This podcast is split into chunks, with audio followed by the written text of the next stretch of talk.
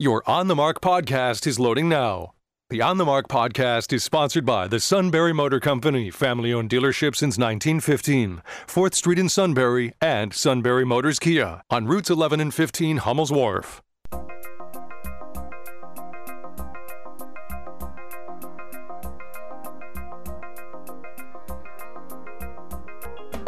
News Radio 1070 WKOK presents On the Mark. It's a chance to voice your opinion on the events that affect life in the Susquehanna Valley. Call 1 800 795 9565 or email onthemark at WKOK.com. Now, here are your hosts for On the Mark, Mark Lawrence and Ben Reichley. Greetings. Welcome on board WKOK's live telephone talk show On the Mark. I'm Mark Lawrence. Ben has the day off. He's on a, a very important business trip, hopefully to a sunny location with some granulars of sand equally distributed around, but uh, uh, we don't know where he is. But we are very glad to say our friend, Civil War aficionado, retired IT specialist, and uh, most importantly, uh, these days, uh, folks refer to him as Grandpa is his favorite title, right? Yes, it is. All right. Stan Zeller is here. He's one of the founders of the Susquehanna Valley Conservatives. So, welcome aboard, sir. You are well? I am well. Boy, that Ben knows when to get out of town. It's chilly out there this morning. yeah, I think it's perfect. I, I, know a lot of folks that are out really working, working, and uh, this will be perfect weather for them. All right, it is Financial Friday, so we'll simply say quickly the Sunbury Motor Company is the sponsor of our entire show, and we'll go right to the news line where we would find Bob Garrett, President and CEO of the Greater Susquehanna Valley Chamber of Commerce. Good morning, Bob. Good morning, Mark. Good morning, Stan. It's good to see the both of you on the radio this morning. I guess our challenge today is uh, we're going to take data and try to get to the so what of it as quickly as possible.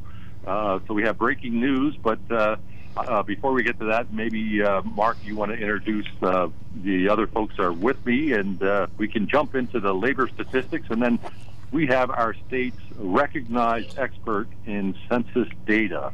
So we'll really get into the so what today. Okay, so today we dig. Bob Garrett of the Chamber of Commerce is here. Art Thomas, chairman of the Greater Susquehanna Valley Chamber of Commerce, president of Meck-Tech and Diversified Construction. Very busy company doing superlative work, I'm hearing from one of your good clients, uh, saying that uh, uh, not OCD, but real perfectionists are some of the uh, men and women on these crews. So thank you, Art, for calling in today. Thanks for that introduction, Mark. It's great to be with everybody today. Hopefully, everybody stayed relatively dry this week, and we'll have an opportunity to have a great weekend with this great weather they're forecasting. All right, we have Sue Copella on the line. She's the director of the Pennsylvania State Data Center. We're going to be talking about census data and really dig into the local area momentarily. But, Sue, thank you so much for being on the line this morning as well.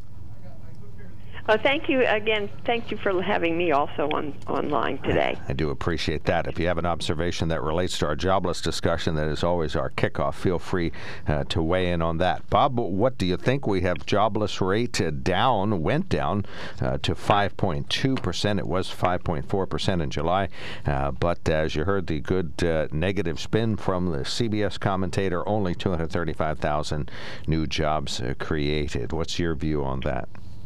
Yeah, Mark, I I, uh, uh, I, I detected when I was doing uh, the show prep and researching where we might be uh, as far as an August job report. Yeah, as just as a reminder to everybody, the, the the data that comes out on that on this the first Friday of the month is data that was collected in the second week of the previous month. So this is we're really looking at a snapshot of August. I would say uh, the, the key difference in the five economists that the chamber follows and subscribes to, uh, the key difference from the July report to the August report is in July, I was hearing a lot of exuberance. Uh, just about all the economists. We're talking about million jobs created, sort of thing. Uh, a couple problems here. We have this labor shortage. We have a few other things going on. Um, in August, with the uh, with the onslaught of the Delta variant of um, of COVID nineteen, I expected real caution on most of their parts. Um, however, the consensus of those economists these are these are intelligent, um, uh, peer-reviewed individuals. The consensus was it'd be about seven hundred and fifty thousand jobs. um, down. You know, that's still down considerably from July. The number that came in, 235,000, is if anybody needed confirmation uh, that uh, the Delta variant is a real thing and that it's uh, it is beginning to uh, show up in the data. Uh, they just got it. That's a that's a you know that's one third, almost actually it's one quarter of where we were just one month earlier. Um, you know, we're, we're hopeful uh, that some things are loosening up. Uh, return to school. Uh, we're hoping that'll allow some parents to go back to work who've not been able to do that as their children have been either home on summer break or or uh, uh, or, or, you know, uh, from working from home, virtual school. Um, you know, you heard uh, what they said about childcare. You heard about immunocompromised. I think everybody knows that the um, that the extra, the three hundred dollar uh, federal stimulus, if you will, into the unemployment uh, does run out this weekend. Um, eh, you know, so those things are are happening. Um, I, you know, I, I don't I don't want to uh, be cavalier and suggest that that that $300 was not needed. It was probably, for some people, it was very much needed. It was certainly needed early in the pandemic, uh, but the time had come for that to expire. Uh, so uh, the other headline we heard was that uh, the unemployment rate, this, now this is the national rate, not our local or state rate, but, but the national rate did drop uh, from 5.4% to 5.2%. So headlines are unemployment down, labor uh, growth stalling a bit, probably very complicated for why it is stalling out. U.S. labor participation rate the same, 61.7% in August. So no change there. So we're bouncing uh, below the bottom, really. We, we were at the, really what we hoped would be the bottom only a couple of short years ago, but now we're still lower thanks to the pandemic. Art, your view on this? You're out and about in the central Susquehanna Valley a lot. You certainly interact with many people, so you get a sense on what's happening in the business world and, and among residents of the valley your reaction? I'm sorry to say that uh, the 235, 235,000 is not a surprise to me. Obviously, we would have liked to have seen the 720 or the 750 that some experts have been forecasting, but uh, the, between the surge of COVID uh, and the uncertainty with respect to an eviction moratorium, I'm neither a landlord nor a renter at this point in my life, so I haven't followed it as closely as some others. I don't know if there's an eviction moratorium in place right now, or if it's been stopped, or if it's under appeal, and whether anybody can be evicted. Uh, the unemployment still in place till this weekend has uh, got cause for a lot of apprehension and uh, not necessarily an urgency to get back to work. And all we've all we've heard for six months now, since we came out of winter, is everybody needs help. And I have not heard anybody say in the last few weeks, "Oh, we're good now. We got we got all the help we need. We've we've hired everything we needed." Uh, and then, of course, student loan repayment has been extended to January, which is some relief for people, good or bad. So uh, there's a lot of moving parts here, a lot of uncertainty, unfortunately. And with what Bob just said regarding snapshot, that means when we talk again in October, we'll be looking at a snapshot of the second week of September, which is next week. So I doubt there'll be much movement at that point. But maybe by the time we talk in November, some people have gone back to work. Uh, the eviction moratorium will be clearer as to what's going on, and people will be starting to think about those student loan repayments that they're going to have to make come January, and maybe those numbers will be going up. I can't explain why unemployment went down while the number of job increases went down also. Sue, some observations on this. Do you wish to add to the initial reaction comments that we're having? No, I think um, what you're seeing in the uh, valley, I think we're seeing across Pennsylvania also. Um, and I'm saying the same thing, same thing that Art said is that, you know, hopefully we'll see some changes once the moratorium's over and that type of thing, um, and also with the uh, change in the unemployment without that extra check. All right, so we'll keep an eye on that. Thank you so much for yeah, that. Yeah, I think every place in Pennsylvania is hurting for workers. All right, Bob, uh, you wish to ask the first question of Sue that relates to our dive into census data, please. Yeah. So, uh, uh, Mark, I need to uh, let your listeners know that uh, even though I'm an old hand at census data, I was uh, the Union County coordinator for the census in the 1980 and the 1990 round. Uh, sure enough, I blew it. Uh, and the data that I sent out to you and Stan and Art last evening uh, was the estimated data. And uh, and this morning, uh, Susan saw that and immediately said, "Bob, that's the estimated. Here's the real stuff." Uh, so she got that out to me. So I I guess I'll I'll begin with a bit of a mea culpa and ask Sue just could you take a minute and walk us through the process? We know that April 1st, uh, 2020 was Census Day. Um, here we are at September 3rd, 2021. Uh, what has what what has happened so far, and what can we expect, say, in the next few weeks, next few months, as far as getting data out of the 2020 census? Well, like everything else, the uh, COVID has impacted census, as we all know. Um, you know, Census Day came around right after um, COVID hit. Um, we saw um, a lot of people that, and especially like in college towns, if you have college towns in your area, which you do, um, students weren't there. Um, so everything had changed. The entire process of how census went about um, changed a little bit. They extended the time to um, collect information, which um, they said, I think they said a 99.9% um, collection rate, the response rate through all the different programs. Um, which is really good. Um, so while the data was a little delayed in collecting, that also put a delay in data. By this time, probably last decade, we would have had what we call that summary rich data about you know population by age and race, by five-year age groups, by single years of age groups. Um, right now, what we have is what we call the redistricting file. So what we have is total population by race. Uh, we have um, excuse me, total population by race. We have it by group quarters, and then we have housing units, um, vacant and non-vacant.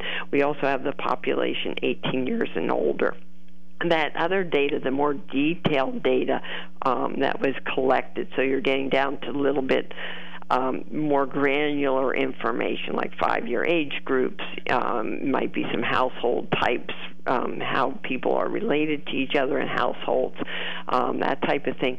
Probably will not be out until very late 2021, um, early 2022. The Census Bureau has not told us at all when that's being released. So that is uh, my timeline based on um, what we know and how long it usually takes to get that information after the redistricting file. Um, even the redistricting file, if you go out to the Census Bureau website, um, is not there in a user-friendly format. That date is coming out, if I'm not mistaken, on um, next week uh, excuse me, two weeks on September 16th. Right now, the file that we got is in what would they call the legacy format. So the data centers across the country have been busy taking that legacy format, which is not a user friendly file, and getting the numbers ready and getting them out so everyone can see them.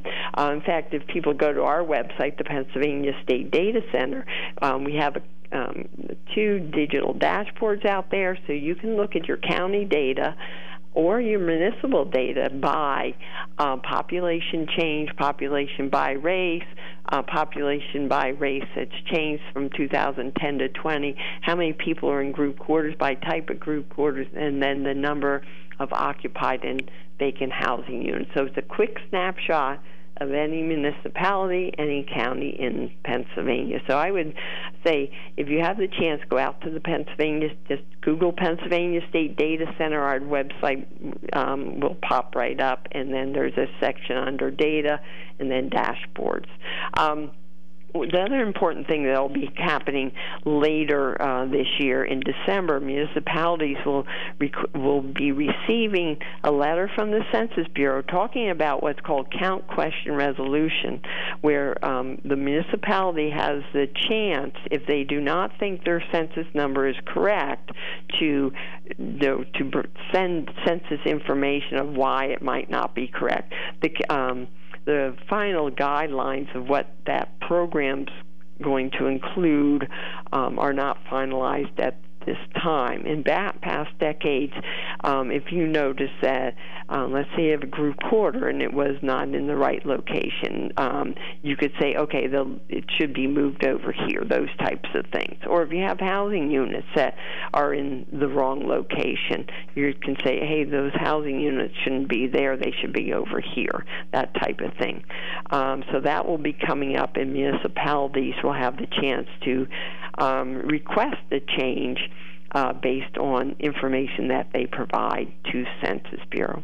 All right, Sue, thank you so much for the early analysis. When we come back, we're going to dig a little bit more deeply uh, into that. Uh, we have on the line Sue Copella is uh, director of the Pennsylvania State Data Center on the state's census data and how it's going to have an impact on, well, I'm just going to call it clout, uh, the impact of representation and uh, think grant money that comes to areas where uh, population data is critically important. Art Thomas, chairman of the Chamber of Commerce, is on the line. Bob Garrett, president of the Chamber standing by. We'll take a quickie break. We'll be back with uh, they and Stan Zellers when we return. When it comes to car buying, there's the other guy's way, and then there's the SMC way. The other guys force you into a vehicle you really don't want. The Sunbury Motors way lets you take the time you need to browse, ask questions, and take the test drive and think on it. For over 100 years, the Mertz family and all their employees have made your experience the most pleasant one you'll ever have. The other guys won't offer you the best price for your trade, no matter how much they say they will. The SMC way is their promise to provide you with the most money the market shows your vehicle is worth. The SMC way is to offer you all applicable factory rebates on new vehicles and generous discounts. Looking for a pre owned vehicle? The SMC way checks each vehicle in a 200 mile radius to determine the lowest price, then beat it. It's the lowest price promise, just part of the SMC way. The choice is up to you the other guy's way or the SMC way. The SMC way wins every time. Sunbury Motors Company in the North 4th Street Auto Plaza, Sunbury, and at sunburymotors.com, selling more cars and satisfying more customers for over 100 years. Thank you.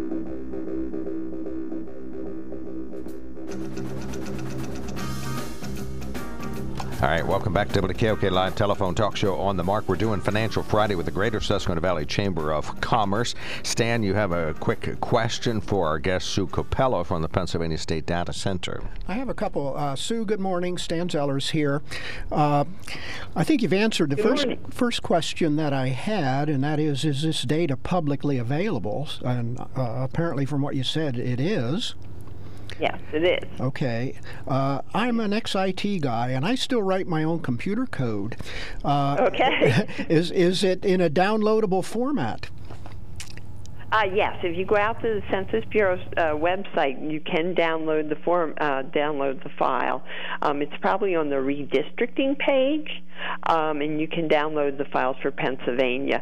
Um, so there will be some data sets there, um, and also there's um, the data, what we call an old data dictionary, that will give you what what you need to create a program for that. You might also be able to find some programs out there that have already been developed by other states or by us. I think we're doing ours in SAS. Um, I know some other states are using R. That type of thing. Um, but if you wait another week and a half, you'll be able to get everything in a very user friendly format from the Census Bureau website. Wait for that. All right. Bob, additional Yeah. question for our, our good guest here as it relates to uh, digging in and future clout is on the line here. Bob Garrett, going once? Yeah, well, I, I guess I was waiting for the question. Uh, uh, did, did you want me to ask the question, uh, Mark? Is that the point? Yep. Okay, so uh, so uh, it's interesting, uh, Sue, that that this is in the redistricting file. Uh, that sets us up for a conversation about redistricting. We're talking about members of Congress. We know that because Pennsylvania had growth, but it was a slow growth state, that we're going to lose one congressional district, uh, which means that basically the balls, the, the, the remaining 17 balls, if you will, the remaining 17 districts are now all up in the air. How Yes. does how does the average person, particularly the average business owner, how do they use this data to participate, become active in the discussion related to redistricting and who their future member of Congress might be? So, how do we use the data to, to better uh, participate in that process? Well, that's a hard question. um, I guess what you would need to do, as you know, so we did have 18 congressional seats. We now have 17. So what the um, there is a, a redistricting committee which is made up of uh, both House and Senate um, caucuses, Democrat and Republican, and then an independent fifth uh, person. And there is a website. The state does have a redistricting uh, commission website if you want any more information about that commission. Um, but they will take the information and um, the data will be at the block level, and they will put the data together so you have 17 equal population areas. So when I look at the um, population change map, and I'm just looking at the county, you'll see that the majority of the growth in Pennsylvania ha- is in the uh, southeast and south central part of the state. A little bit of growth in, you know, the Pittsburgh area. So those 18 districts will now need to be those 18 previous districts will now need to be spread over 17 areas. So areas of growth will probably get, you know, that's where you'll probably see additional reps or the, you know, the the the areas might get smaller while the um, rural areas or the um, areas that lost population, those districts will probably get bigger. And if I'm not mistaken, so not mistaken, last decade we also lost one seat, um, and so the uh, north, uh, the north northern tier, north central part of the state, uh, north part of the state, kind of those districts got bigger, and the ones around the south southeast, uh, south central got um, a little small, tighter, if you would say. All right, and Art, do you have a uh, question or observation for our guests? It's uh, a unique one, I think, and I don't expect her to know the answer. But as a civil engineer here in a central part of the state, that uh-huh. a lot of what we do is, is stormwater uh, design and solving draining problems. Mm-hmm. Uh, we're always concerned and curious about the status of MS4 municipal storm sewer systems, and you know Sunbury. I think each of the last two census periods was close to, but not required to abide by the MS4 criteria, which adds a lot of uh, dollars and cost to municipalities to regulate their storm sewer systems. In fact, some people in the southeast now have stormwater management taxes in their municipalities. And with the loss of population, uh, one would think that we would not come under the MS4 criteria for the next 10 years, but uh, right. we don't know if the criteria might change. Right. Right. I, yeah, Sunbury lost you know less than a couple hundred people, less than 200 people um, over that last decade. Uh, and that's the other thing that the, the data is used for. Um, you know, townships and uh, boroughs and cities, based on the population, could they change a class?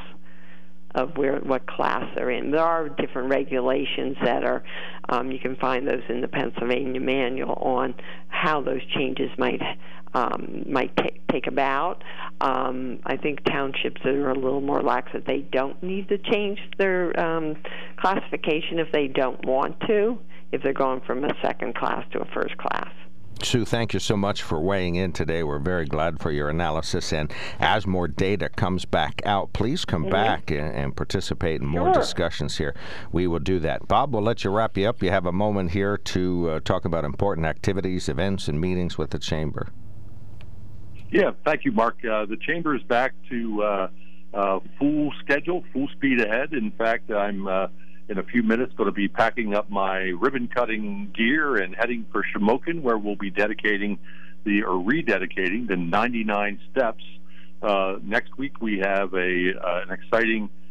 Rise and Shine next Friday, a week from today. We'll be getting a briefing on the Central Susquehanna Valley Thruway. That's that will be virtual.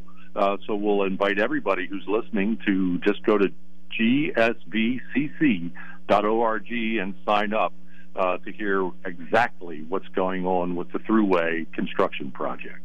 and then lots of other activity uh, also available at the same website, gsvcc.org. Thanks, Mark. All right, you betcha. And that was a postponed 99 steps. I think that was actually scheduled for uh, Wednesday and uh, was postponed there. So uh, we appreciate that. Thank you, everybody, for participating in our discussion today. Thank you, Sue Copella, Director of the Pennsylvania State Data Center, Art Thomas, Chairman of the Greater Susquehanna Valley Chamber of Commerce and President of Meck-Tech and Diversified Construction, Inc. And thank you, Bob Garrett, President and CEO of the Greater Susquehanna Valley Chamber of Commerce. We appreciate you all checking in today. Thank you. Thank you. Do appreciate that. Thank you. All right, that is our Financial Friday discussion. If you have any questions for them, just go to gsvcc.org. That's the main website of the Greater Susquehanna Valley Chamber of Commerce, and they will uh, make sure that uh, even if you have just a question for Sue, they'll forward that so you can ask her that question. When we come back after CBS News, we're going to go right into another interview with Cliff Rieders, the regional attorney, talking about the Texas abortion law and the mask mandate in Pennsylvania. One is perfectly legal, the other, I'm not so sure in that order. We'll talk about that when we come back. This is WKOK Sunbury.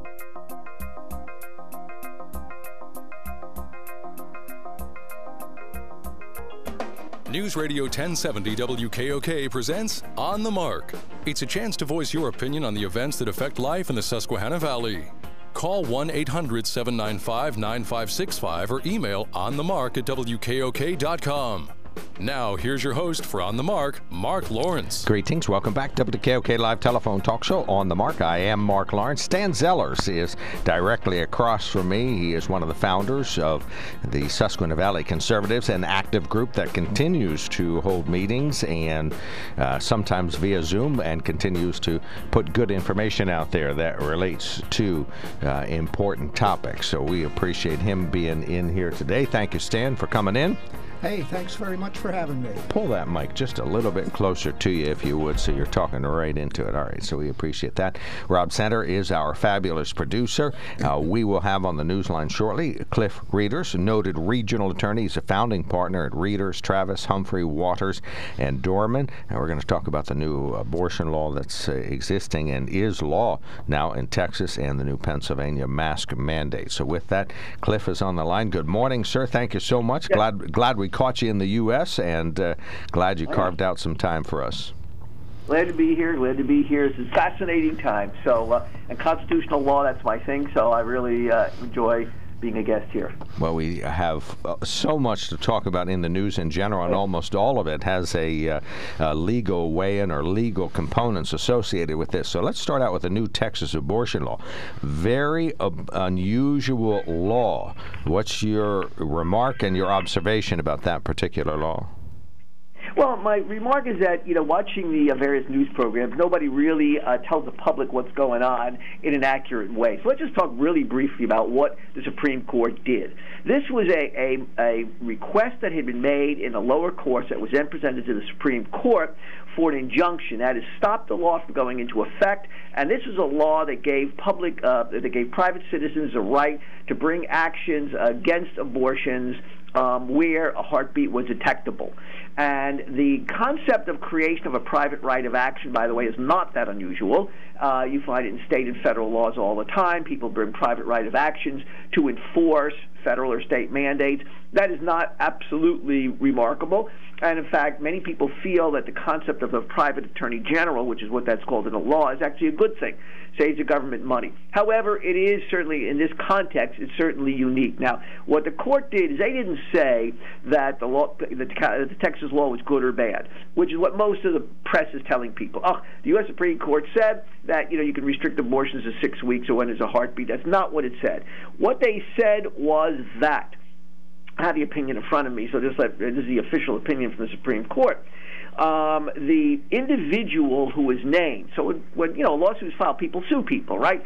So the person who was sued, um, uh, in order to set this law aside, um, the private citizen who sued said that he had no intention of trying to enforce the law and uh, and, and the state authorities apparently said the same thing. The state, I'm reading from the opinion, quote, the state has represented that neither it nor its executive employees possess the authority to enforce the Texas law either directly or indirectly. Close quote. Finally, the sole private citizen respondent, that means the person they sued, the, the, the sole the individual private citizen sued before us has filed an affidavit stating he has no present intention to enforce the law. So what they're saying is something we run into all the time. Recently, I had a case thrown out from a federal court in uh, in Durham, North Carolina. That is essentially a lack of standing. That is, there's really nobody here who is a proper person sued. Um, now, the the what the court said is uh, was very careful to say, and the dissenters noted this, by the way. The dissent, the the court said very carefully in reaching this conclusion um, that we we we do not base our decision on any quote on any conclusion about the constitutional constitutionality of Texas law.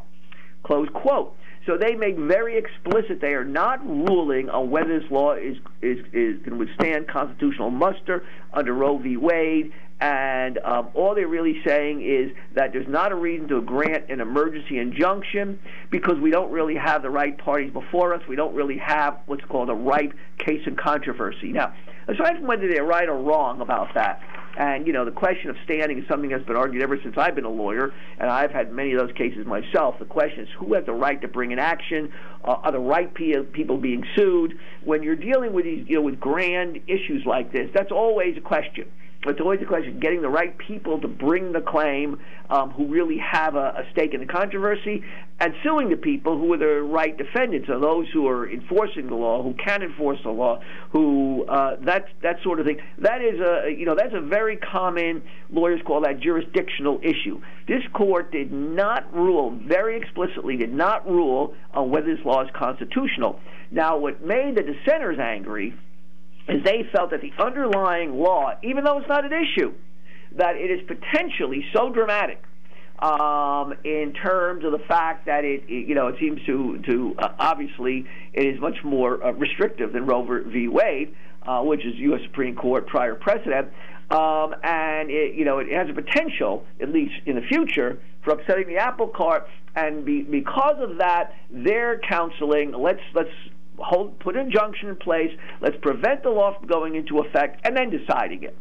Uh, the the other side, um, who were the prevailing, obviously the prevailing justices, said, looked at it the opposite way. They said, no, no, we're, we're going to the law's going to be challenged, and there's going to be a full hearing and full briefing on it and everything else. But there's no reason to stop it from going into effect right now because there, there's nobody enforcing it at the moment. Um, so it, at the moment, it's kind of a theoretical question, um, and there's, there's plenty of time to have full hearings and briefings before the court. This comes up all the time. I've handled many injunctions in my career, uh, especially in federal court. And this is an, an always debate. Um, do you issue an injunction to, to, to, to maintain the status quo? or do you say no, no injunction? Um, you know, the thing's going to get decided anyway. We'll decide yes or no. I will tell you that most judges that I've encountered in most courts are reluctant to, to are reluctant to issue emergency injunctions. They would rather that uh, decide the case on the full merits, to look at all the sides of it. Is it right or wrong? Do we have all the right parties here? Are the right people suing? Are the right people being sued? Uh, and most judges are reluctant to grant injunctions. Uh, granting an injunction is an emergency, extraordinary thing to do. So, um, I just uh, again, I'm just trying to stay away from whether it's right or wrong. Um, clearly, this law, uh, uh, on its substance, would seem to violate Roe v. Wade. I mean, it, it certainly would seem to to say that because Roe said that in the first trimester, um, there's a there's a uh, a woman has a, a right under the Fourteenth Amendment, the First Amendment, and as the you know the various principles they glean from the Constitution um, to have an abortion, and that cannot be restricted. So one would think that, assuming you have the right parties, the right person is suing and being sued, you, got to change Roe v. Wade, or or this law has to go. I mean, so so clearly it's going to get decided um, at some point, but it's not going to be decided right now today.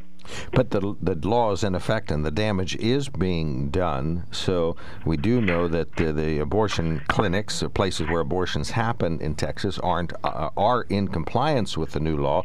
Women are being turned away, being referred to other states. So uh, the uh, what uh, the pro-choice uh, groups are arguing is that the damage is happening. Okay, So, what, what, why do you say that? So, if in the appeal, let's get look at the law. Let's not look at for a moment. Let's step back. You know, you know me. I always like to step back from the drama and, and just look at the facts for a second. Okay. So let's just step back, right or wrong, drama, all the. Let, the what you just said is based upon an asterisk on page three of the Sotomayor dissenting opinion, and she cites CNN and other news organizations um, for the fact that um, clinics uh, are reluctant to do these procedures uh, because of the potential effect on the law of the law. That's what that is what that's based upon. Whether that's true or not, um, whether that's really uh, has a chilling effect, you know, we don't really know. We know that it's a, it's uh, what I would call a casual observation based upon um, the, the kind of data that courts do not typically rely upon. Most courts do not rely upon news stories from news organizations um, or from websites. She also cites, for example, the Alamo Women's Reproductive Care website um, and, and the Southwest Women's Surgery Center um, website. So uh, that that's not; those are not facts that courts, again, right or wrong, those are not facts courts customarily customarily rely upon. Any clinic that says we're not going to do an abortion because we think that this law might be sustained in the future, and um, we're worried that this could, you know, somehow hurt us down the road. Um, they're making a, a business decision based upon what they think the law will be. People do that every day, all the time. Um, you know, we do that in our business. Everybody does that. If you think there's some law pending that's gone into effect that might be challenged, you know, there's always concern about it. Uh, for example, Governor Wolf uh, in COVID 19 and other governors around the country issued all kinds of proclamations and rules.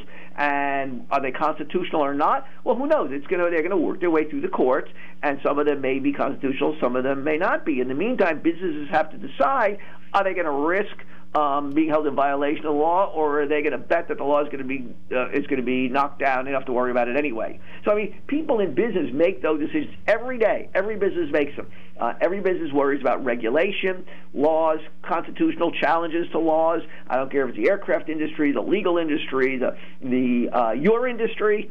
you know, there, there's always there's always a, a concern, and when people run businesses, you know, they have to take into account the possibility that what they're doing may or not may not be um, appropriate in some way. So, you know, it, it's you know, I, I'm not saying that it doesn't have a chilling effect.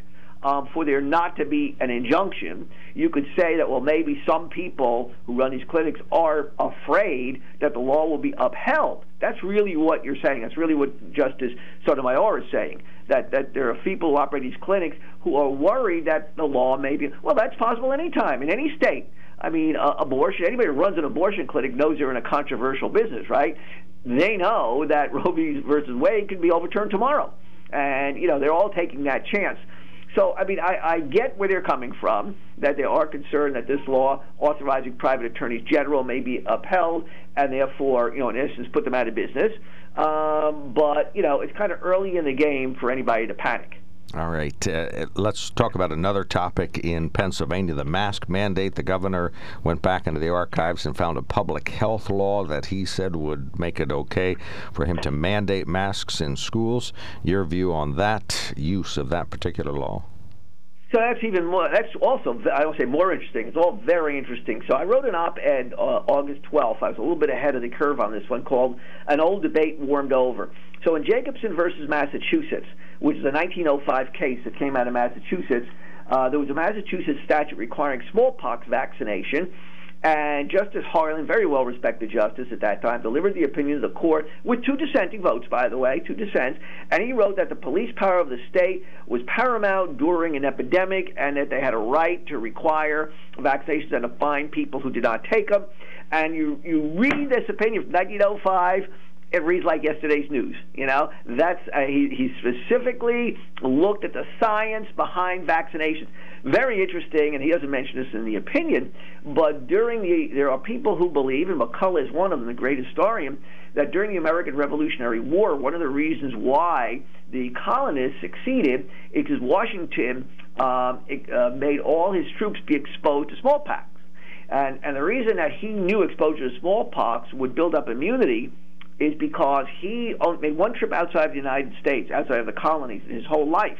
and he went down to the Caribbean, and Washington himself contracted smallpox. However, he recovered, and he realized that no matter how many people he was around who had smallpox, he never got sick again. So he uh, went way, way ahead of his time, right? He made all this. He, he would scratch the arms of his soldiers at Valley Forge, expose them to smallpox. They might get a little sick for a while, just a little tiny bit of smallpox exposure, but they never got it again. As a result of that, the colonial the colonials were much less sick than the British was. I mean, smallpox was a scourge, and it destroyed armies, it destroyed peoples, it destroyed Native Americans.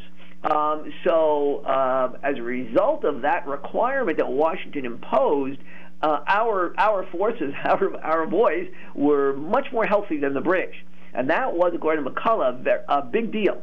Uh, in terms of you know winning the, the Revolutionary War. Now, so it was it was always known that smallpox could be uh, prevented or reduced by by vaccinations, by exposure to a small amount of smallpox. They were exposing people in 1905 to live smallpox. Okay, so so uh, almost every state in the union, and I can't speak for all 50 states, but almost every state in the union has a law that grants what they call police powers. And I'm using the 1905 phrase. We don't really use that power today very much, or we don't use that terminology.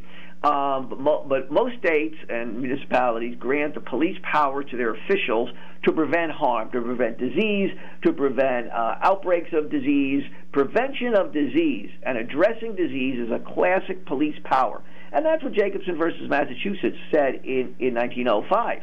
And so the law that he relied upon, again, it's not anything unique or unusual. I mean, it's there. Uh, it is uh, in the Administrative Code in 1929 and again grants the police power to the state. It's a power given to the Department of Health Secretary to limit diseases. Now, here's what's really interesting about all of this. Both conservatives and liberals, okay, conservatives and liberals have pushed the envelope aggressively um, on individual civil rights and liberties since 1905. Um, and uh, to, just to give you, you know, to think about this for a minute, if you look at some of the examples and I had written down a whole bunch of them here on my desk, but they managed to get up and walk away. But just look at what what's happened in Iran. You got Roe versus Wade, for example. You got the concept that you're you're finding in what the lawyers call the penumbra, the penumbra of the First Amendment, and in the Fourteenth Amendment, the Due Process Clause. They're finding these rights. They're finding the right for a woman to have an abortion the first trimester. They find a constitutional right for people of the same sex to get married they found in Heller versus D.C. the right to own an individual weapon um, in your apartment in D.C. Even though that's not in the Second Amendment in that way, um, and the Warren Court and the courts that have followed the Warren Court um, have time and time again found um, rights in the Constitution that are not explicitly there, but they believe are inferred by the logic of the First Amendment and the 14th Amendment, and it's kind of this right individual rights and liberties, uh, which has been a generally, not always, it's not always a clear march, but you know, a generally expanding notion. So now, the, the, the you'll hear people talk about the constitutional right to resist vaccinations or to resist mask mandates. None of that would have been known in 1905. Okay, in 1905, if you had said to to, to Justice Harlan or anybody else, um, there's a right for a woman to abort there's a right for people of the same sex to get married. There's, there's all of this is in the Constitution. Harlan would have laughed at you. I mean, certainly in uh, you know, I, I went to law school a lot later than 1905, and these were at that time. But um, I went to law school. It was a it, it was a burning issue um, as to how far you push the Constitution without you know rewriting it. And so what we've done is we found that the Constitution has grown and morphed in a way used by both conservatives and liberals alike. Look at all the religion cases, for example, that, that religious conservatives have utilized, saying, uh, I have a right not only to practice but also to preach my religion. So they've used the cases that were beneficial to those who were against religion to push the religious agenda. So they say, well, the, the Establishment Clause says that we can't establish a state religion, but there's also a right for me to practice my religion. It's also in the in the First Amendment, right? So um, different sides of the dispute have grown the Constitution to their own particular benefit. That's what I'm trying to say. Everybody has tried to grow the Constitution um, in order to uh, uh, in order to suit their uh, their particular view. So what's happening with this mask mandate, vaccination mandates, all of this kind of stuff is if you look at the older cases, 1905 cases, nobody found the Constitution protected people from or found any kind of right to resist public health measures. I mean, it's just, you know, they would have laughed at you in 1905.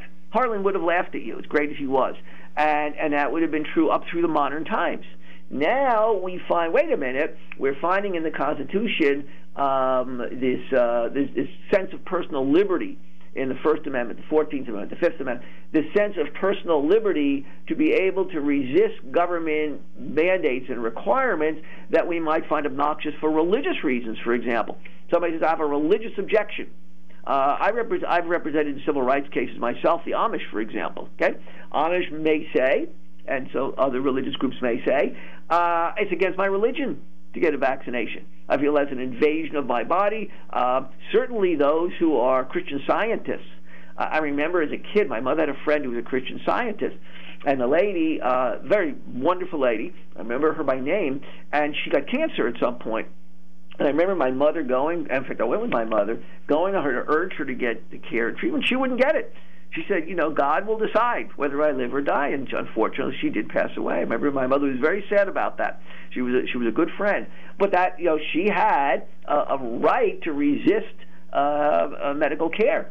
Now um, we've had it happen with blood transfusion cases where certain groups objected to blood transfusions. So the courts have always had a very difficult time dealing with those things. In, in the older cases, would have said, well, no, there's not a right to die or a right to let your children die because of your religious views. It's ridiculous. The snake bite cases, you know, you don't have a right to have snake bites as a, a, a part of your um, you know religion, for example. The right to smoke peyote, um, which was a hallucinogen. The Supreme Court said no, there's no such right.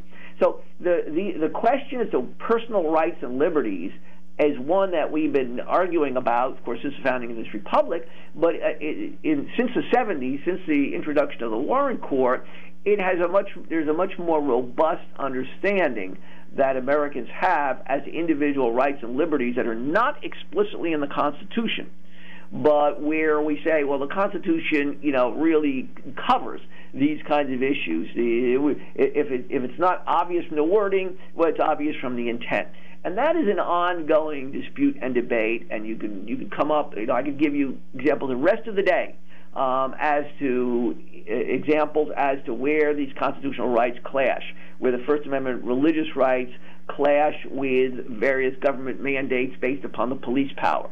That clash of the police power with individual rights has been ongoing for a long time, and it's still ongoing. And that's and that's the what's fascinating about the COVID nineteen dispute. Let me stop you. Right? Let me stop you there and clarify yeah. the question: Can the governor force kids to wear masks in school? the government absolutely can can force it until the Supreme Court says otherwise. Um, I mean, right now, they're, they're, the police power of the governor uh, under the current case law um, gives him that right under the under the statutory scheme we live under. The question is going to be somebody objects to it for religious reasons. Let's take an obvious religion is very strong because we have the First Amendment, and I think that people who object to it for for bona fide religious reasons um, have a have a good case as the case law has developed in the last few years.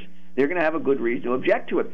Supposing somebody objects to it because they just think it's a lousy idea. I just don't like you're invading my body you know, by my making my kid wear. I'm the parent. I have a right. There's no there's no recognized case law that would support that today. Will the court go in that direction? Will they find some generalized right to deal with your own body the way you want? Maybe they'll rely on the abortion cases. It's interesting because you know, let's face it, it's the conservatives who are objecting to uh, the mask mandate, right? They will rely on the abortion cases, on the pro-abortion cases would say oh, there's a woman has a right to choose in connection with her body in the first trimester, right? So they'll rely on those cases. Right to deal with my body as I see fit. If I want to get sick, now do I have a right to make other people sick? You know, I decide I don't want to f- wear a face mask. I don't care if I get sick. Do, do I have a right to go into a public place and make other people sick? Um, so the courts the courts are going to grapple with those issues, and I uh, I predict that if you're going to deal with some fundamental right like a religious right, religious freedom, government is not going to be able to to uh, uh, you know to endorse it. Um, it, and of course, in private schools, you have an issue. Uh, can can he enforce in private schools? No, I don't think so. But um, again, the police power traditionally, if you want to go back to 1905, the Jacobson case was very strong. So it's not as strong today, obviously, uh, and so maybe he'd have trouble enforcing it in private schools, although he could cut funding the private schools, right? The private schools get funding, they get bus service, they get all kinds of stuff from the state. So there's various ways that it could be forced, even in the private school environment. Um, but I think outside of the religious context, health context, maybe somebody has asthma, they can't wear a mask for some reason like that. I think those cases will be successful in objecting to the mandate. But absent that sort of thing, the current law permits it. Now, as I say, the law will be challenged on all the various grounds that we're talking about that we're now dealing with uh, we're now dealing with a right to deal with your body as you wish that is now paramount and is more significant than the police powers that were traditionally given to the state. That's going to be the battleground. Okay, well, but yeah, I was just going to say. Is that clear? Yes, yes, yes, yes. So, so far, so good for the mandates. As superintendents are meeting even as we speak to make sure that they're ready to comply. A lot of school districts have already done so. Any brief concluding remark that will help us talk about these uh, laws that uh, really put the yeah. courts in the spotlight? So I, I really, so yeah, so the courts become yes, so the courts become great book written by Cardozo, uh, Benjamin Cardozo, called "The Nature of the Judicial Process." So Cardozo is a really interesting guy. Now, Cardozo is a good template for what's happening today. Went on the court in the 1920s, U.S. Supreme Court. So he was a, a liberal, quote unquote, when he served on the New York Court of Appeals. He then gets elevated to the United States Supreme Court, and all of a sudden he sees the world differently. He sees the same the same reasoning he now sees from a different perspective. So, you know, that's sort of what's happening in, in general. People have to step back from these personal disputes. People have personal emotional reactions to things like abortion and vaccinations and mask mandates. Uh, I talk to people about it because I'm interested in different points of view. People have very strong emotional views on these things. But if you want to step back and you realize the arguments made by conservatives um, in 1905 are being made by liberals today, and vice versa that that when we make an argument for our own, you know, let's say personal liberties, um, that could support abortion.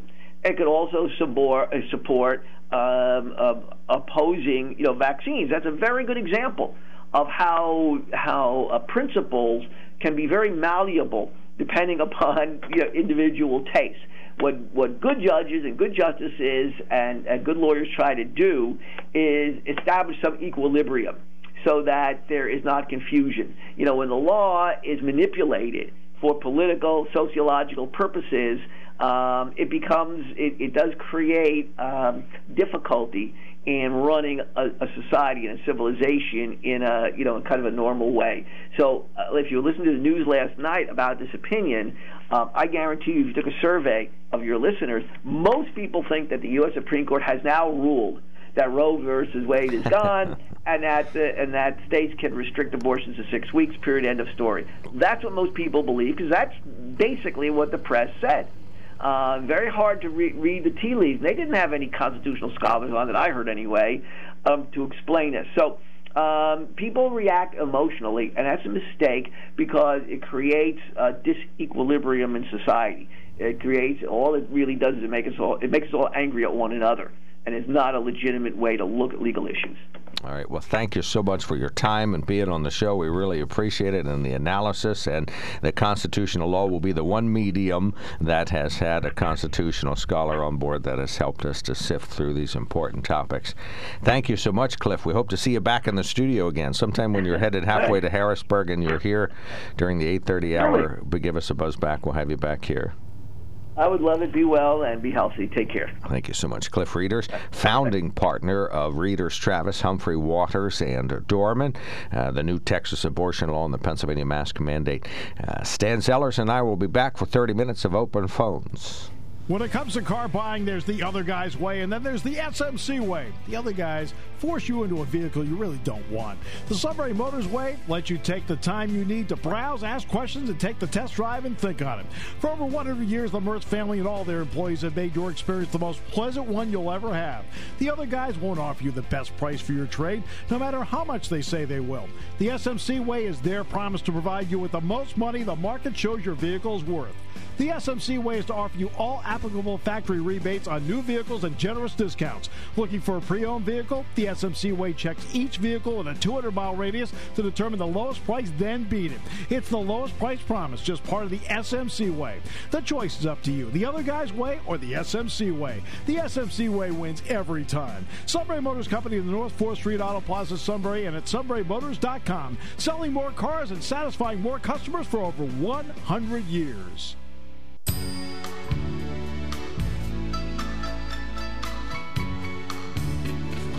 All right, thank you so much for joining us on WKOK Sunrise. Mark Lawrence here. Mr. Stan Zellers, our good, uh, one of the founding members of the Susquehanna Valley Conservatives, is back with us, so we appreciate that. Welcome aboard, sir. Thanks for coming in. Thank you. Our On the Mark program, sponsored by the Sunbury Motor Company. Please always do as I've done. Go to sunburymotors.com. Toll free line is open. Call us now 1 800 795 9565. That's 1 800 795 9565. You heard Cliff Reeder say that the mask mandate from the governor is legal uh, based on this old law that's uh, sort of designed to protect uh, society from health issues. So, what's your remark on that? 1 800 795 9565. Texas abortion law at this phase, uh, untested by the U.S. Supreme Court, just not so onerously illegal that it had to be stricken down on first glance by the court. But that's not going to uh, uh, probably be the lasting decision on that. There will be others either upholding it or striking it down. We'll find out. You can email us at onthemark at and you can text us at 70236. Always include uh, the keyword OTM in your text. I want to tell you about the Sunbury Motor Company, family owned dealership since 1915, 4th Street, Sunbury, and routes 11 and 15, Hummel's Wharf. A very good place to go if you are looking for a new truck or a new Kia or a new Hyundai, a new Ford of any type or stripe. Uh, some of the vehicles they have in stock, and some of the other vehicles you do order them, and it takes a while, a month or two to get them in, but then they come in and you get the vehicle of your selection. They got some mannequin vehicles there, a Bronco mannequin that looks like a great Badlands version of the Bronco. They're going to have the soon have a mannequin of the full size Bronco on board, so you can order that. Uh, some good wait times there, but that is feasible. Do what I did order an F 150, a Kia uh, Telluride, and a Hyundai Veloster, and then when they all come in, you got some fantastically, perfectly picked out vehicles for you and your family. SunburyMotors.com is where the quest began, and we invite you to join in that. Sunbury Motors, SunburyMotors.com. All right, uh, your reaction to what you heard from attorney Rieders. He's really talking about the fact that uh, the courts are, you know, we talk about the president having power and Congress having power, but the courts are the are the deciders these days. It seems to me that uh, you know, looking at what he said from a thirty thousand foot point of view, I'll I'll uh, this is this is my thought. Society has uh, t- tremendous potentially divisive issues facing it today. And if every one of those issues has to be litigated because uh, the the progressives want one thing and the conservatives want something else, how is society ever going to continue to uh, uh, continue to be viable? I mean, if we have to litigate everything that, you know, uh, Attorney Rieders mentioned uh, the emotional content of, uh, of the law. And it seems to me that uh, that emotional that emotional element is driving a lot of things that are going on legally today. Uh, I just don't see how society is, is benefiting from that. Or society's in peril. Exactly. I mean, we're we're going down. Am I right? I, I'm I'm I'm a student of history. Uh, uh, I've said it before. Uh, yes, America is in deep trouble our republic is in trouble. We, we talked a little bit about that. You talk about uh, you uh, made a uh, remarks recently uh, on print anyway that uh, one of the ways to uh, tear apart a country, divide the people. We certainly have established that today. Distract the people, and social media, TikTok, Instagram, Snapchat, etc., are the ways that we do that. Destroy faith in government destroy faith in the judicial system, co opt the media, destroy the economy, destroy the dollar, destroy credibility with allies, destroy the education system, debase the military, destroy history, destroy faith in the electoral process, destroy law enforcement, and destroy national sovereignty. The southern border is your first point of uh, contention there. I would argue that these are definitely contentious issues in the U.S., but these are the proof, as Dr. Soroka said only a few short months ago, we keep getting better and better and better as a nation, becoming more fair, more just, more hopeful. I know we are divided, but uh, that's only because I happen to know what everybody's opinion is now. I, am not sure that we're more divided. I think we're just more knowledgeable about the division. But uh, elaborate, please. Well, there's an element of that. I mean, uh, certainly uh, communications opportunities today are much broader than they were even 40 years ago. Uh, I look at the inter- the advent of the internet as one of the uh, blessings or curses that we're uh, that society is faced with these days. Uh, certainly, the opportunity to convey information is much greater now than it was before. Uh, th- my my whole contention is that what is going on with all these elements that you just listed is a plan, and the plan is being executed, and uh, the what's behind the plan is globalism. I think that each of these elements ties back to globalism uh, and an effort to destroy America. Now, I you know I don't know what I'm I'm certain there are listeners who are progressive and listeners who are conservative. Uh, to me, this is not a political issue. This is a survival issue. If we want our country to survive, we have to stop. We have to stop hating each other and uh, you know, as Attorney Reeder said, remove the uh, emotional element from a lot of these debates. Now, uh, I don't think there can be any argument that America is severely divided uh, today, uh, as opposed to well, let's let's go back to uh, one of the one of the elements that you pointed out, Mark, destroy faith in government. During the Kennedy administration, which was back in the early 60s, about 75% of the people had, had faith and trust in, in the federal government. Today it's 25%. What caused that? You know, there's all different kinds of things that, that we can look at uh, bad, bad faith uh, and bad behavior by government officials and, and the media. Uh, I'll just name a few. You know, to me, it started with the Kent State massacre. I was I was either a junior or a senior in high school when that happened. Today, I'm a little bit older and my hair is a different color.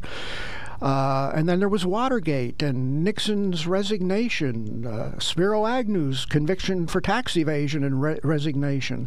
All these things erode public confidence in government. Now, the latest to me is the Biden withdrawal non plan from Afghanistan. This morning on the news, uh, his uh, uh, his rating stands at 43% approval. Now, whether you're I, and I understand uh, I understand polls. You can you can uh, pre you can predetermine the outcome of a poll simply by the way you phrase a question. Mm-hmm. Uh, so okay, so he's not as popular as he used to be. No, certainly, and and the poll was taken. That particular poll was taken. I think it was uh, NPR and Marist uh, was taken prior to uh, this Afghanistan? This incredibly stupid uh, withdrawal from Afghanistan. Well, he'll be popular again next year. we can hope. All right, we have some callers standing by, but we are talking about our Republican going down. What's your view on this? And the mask mandate is um, is just one molecule of that, and the Texas abortion law is another molecule of that. 1 800 795 9565. One of our listeners says, Thanks for another great offering of remarks from Cliff Reeder. Another one says, Given the U.S. Supreme Court no action stance, if an abortion takes place in Texas today on a fetus who has a detectable heartbeat, isn't it true that the principals involved will be subject to that $10,000 settlement from or $10,000 fine from a citizen anywhere in the country who sues? Uh, I don't know if you have to be a Texas resident. Uh, people always use examples of Texas people, but uh, maybe, yeah, maybe, uh, maybe you and I could sue. Somebody else could sue. Well, that was one question I had for attorney Rieders, and that, he touched on it uh, a little bit, and that's a question of standing. But we're all society members too. So. Yes, that's true. But uh, I mean, f- from a legal point of view, I don't think the the concept of standing takes that broad an interpretation. So I I just wonder whether how how you get around the issue of standing. If you're uh, a, t- a Texas resident or a resident of Pennsylvania and you get word that a uh, uh, an abortion provider in Texas uh, has allowed an abortion. Has allowed an abortion where or there's a fetal heartbeat. somebody. Yeah. Even just referring somebody sure. to some place where it can happen. All right, Van, you're on the line. We got one globalist on the line, and we got one globalist in the studio, and this republic is going down. Go ahead, Van. Uh, it's one globalist to another. Uh, yeah, I, I do agree with your guest there that there is a plan to destroy America. And one thing I I think, and maybe the guy there as is talking thinks that this is the same also because we're looking at Afghanistan. It's such a debacle. I don't believe it was a mistake. I believe it was a plan. No one is that stupid. You know, this this was a planned departure. They planned to leave the stuff behind that's there. There was no pressure. We were not being attacked by the Taliban. It wasn't like we were retreating to escape from there. We had plenty of time to to get people and the equipment out of there. So it was on purpose. So there's a reason behind why they've done this. They've left the Taliban with a lot of equipment, a lot of power. And let me tell you, a lot of that equipment uh, is already in the hands of Russia and China. Now, absolutely. Think think about this. We have the most uh, allegedly the most powerful and the most sophisticated military in the world. So, that military has just surrendered to a bunch of guys whose tank corps consists of Toyota pickup trucks mounted with machine guns. Now, mm-hmm. how is that possible? And and you know th- this whole idea. You're you're totally right. This this uh, to me this was a part of a plan. Mm-hmm. And and and just, just like I don't want to interrupt you, but just just like with what we're seeing with this COVID virus, this this was a manufactured virus that's come out. It's you know they had the gain of function research that produced this virus, and they unleashed it on the world, and they are using this to control people. Now, there's Switzerland is not locked down like other countries have, and they're doing the best out of any country. Those that have have been vaccinating their people, like Israel, is one of the top ones. They have the most cases of the Delta variant Many people are getting sick. And what's happening, like in our country and, and many other countries, they're having these lockdowns. And what are the lockdowns doing? Are they are they protecting people from getting COVID? No. What they are doing, they are destroying businesses. And it's not the big global businesses like Walmart and Home Depot and Lowe's and McDonald's. They're they're thriving. Amazon's thriving. These global corporate, you know, businesses are making money hand over fist. Well, uh, destroy the economy was one of the uh, elements that uh, Mark enumerated. This so, is your listing, though. This is your good set of words that I was reading. Yes. So, uh, think about this Donald Trump was the only pr- he recognized the threat that China was. China wants to be the dominant force in the world. Donald Trump stood up to China. So, what did China do? They they manufactured this virus and released it on the world which you know Donald Trump's um, ma- major suit was the the the fantastic American economy. So it destroyed the American economy. It killed millions of people worldwide, and we're still seeing the lingering effects. I wonder if COVID is ever going to go go off the national radar. It will never go. it will never go away. They're going to use this thing. It's it's like if you if you look, the, the coronavirus is like the common cold. Yes. And they will never. There's doctors that they they want to take them off the air, not let them have any access to social media. But a majority of the doctors out there know the truth behind this. It is never going to go away. They are never going to be able to develop a vaccine that will, will stop you from getting COVID. The vaccines they have now do not stop people from getting COVID. And now they're talking about having booster shots. And these people, if you realize it or not, now here's here's a lawyer I listened to the other day. They said about how this Pfizer vaccine has been FDA approved. That is a lie because according to the law, once a vaccine is approved by the FDA, every other vaccine on the market that is for that particular virus or whatever disease it is must immediately cease to be used.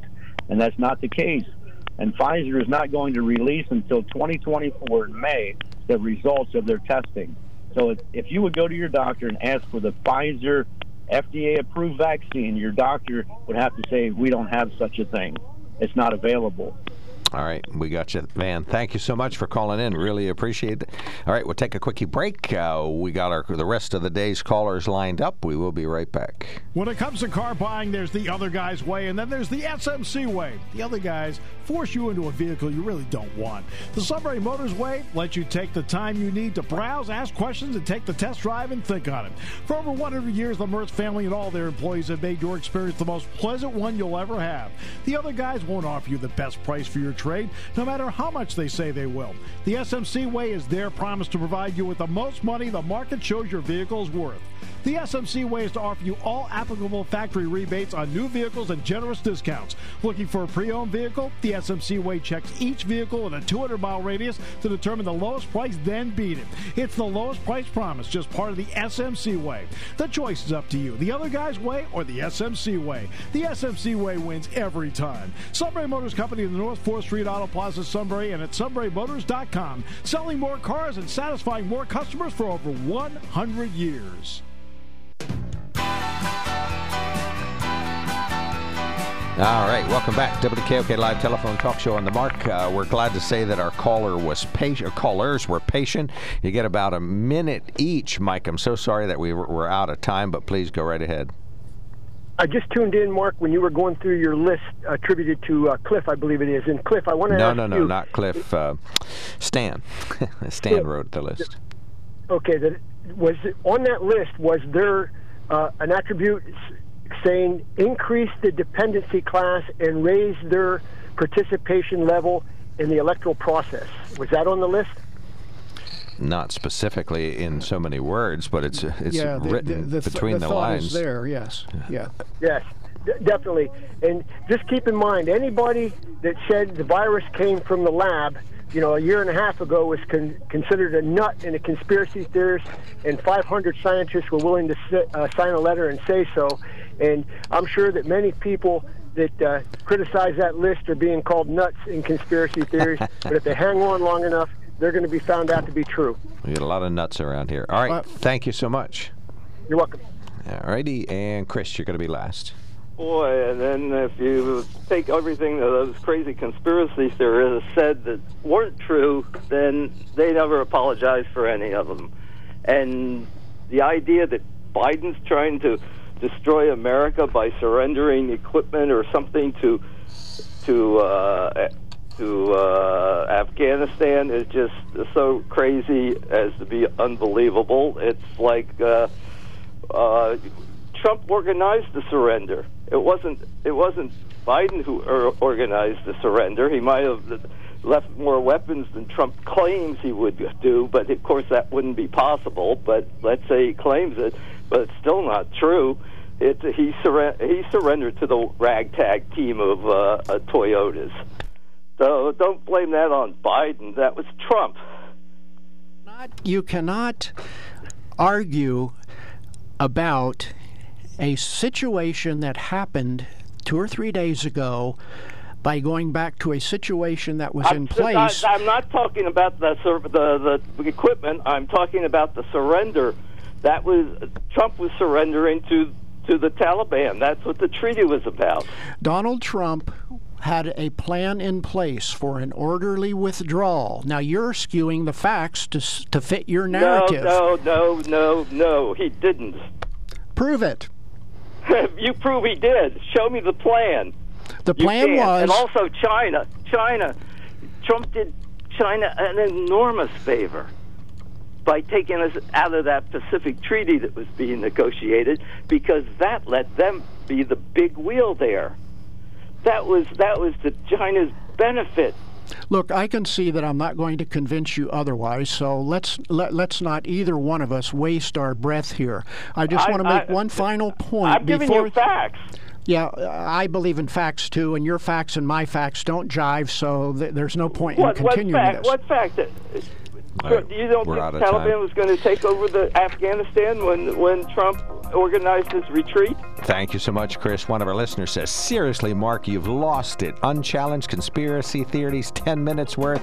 There has to be some way to require accountability for the undocumented false opinions of your callers.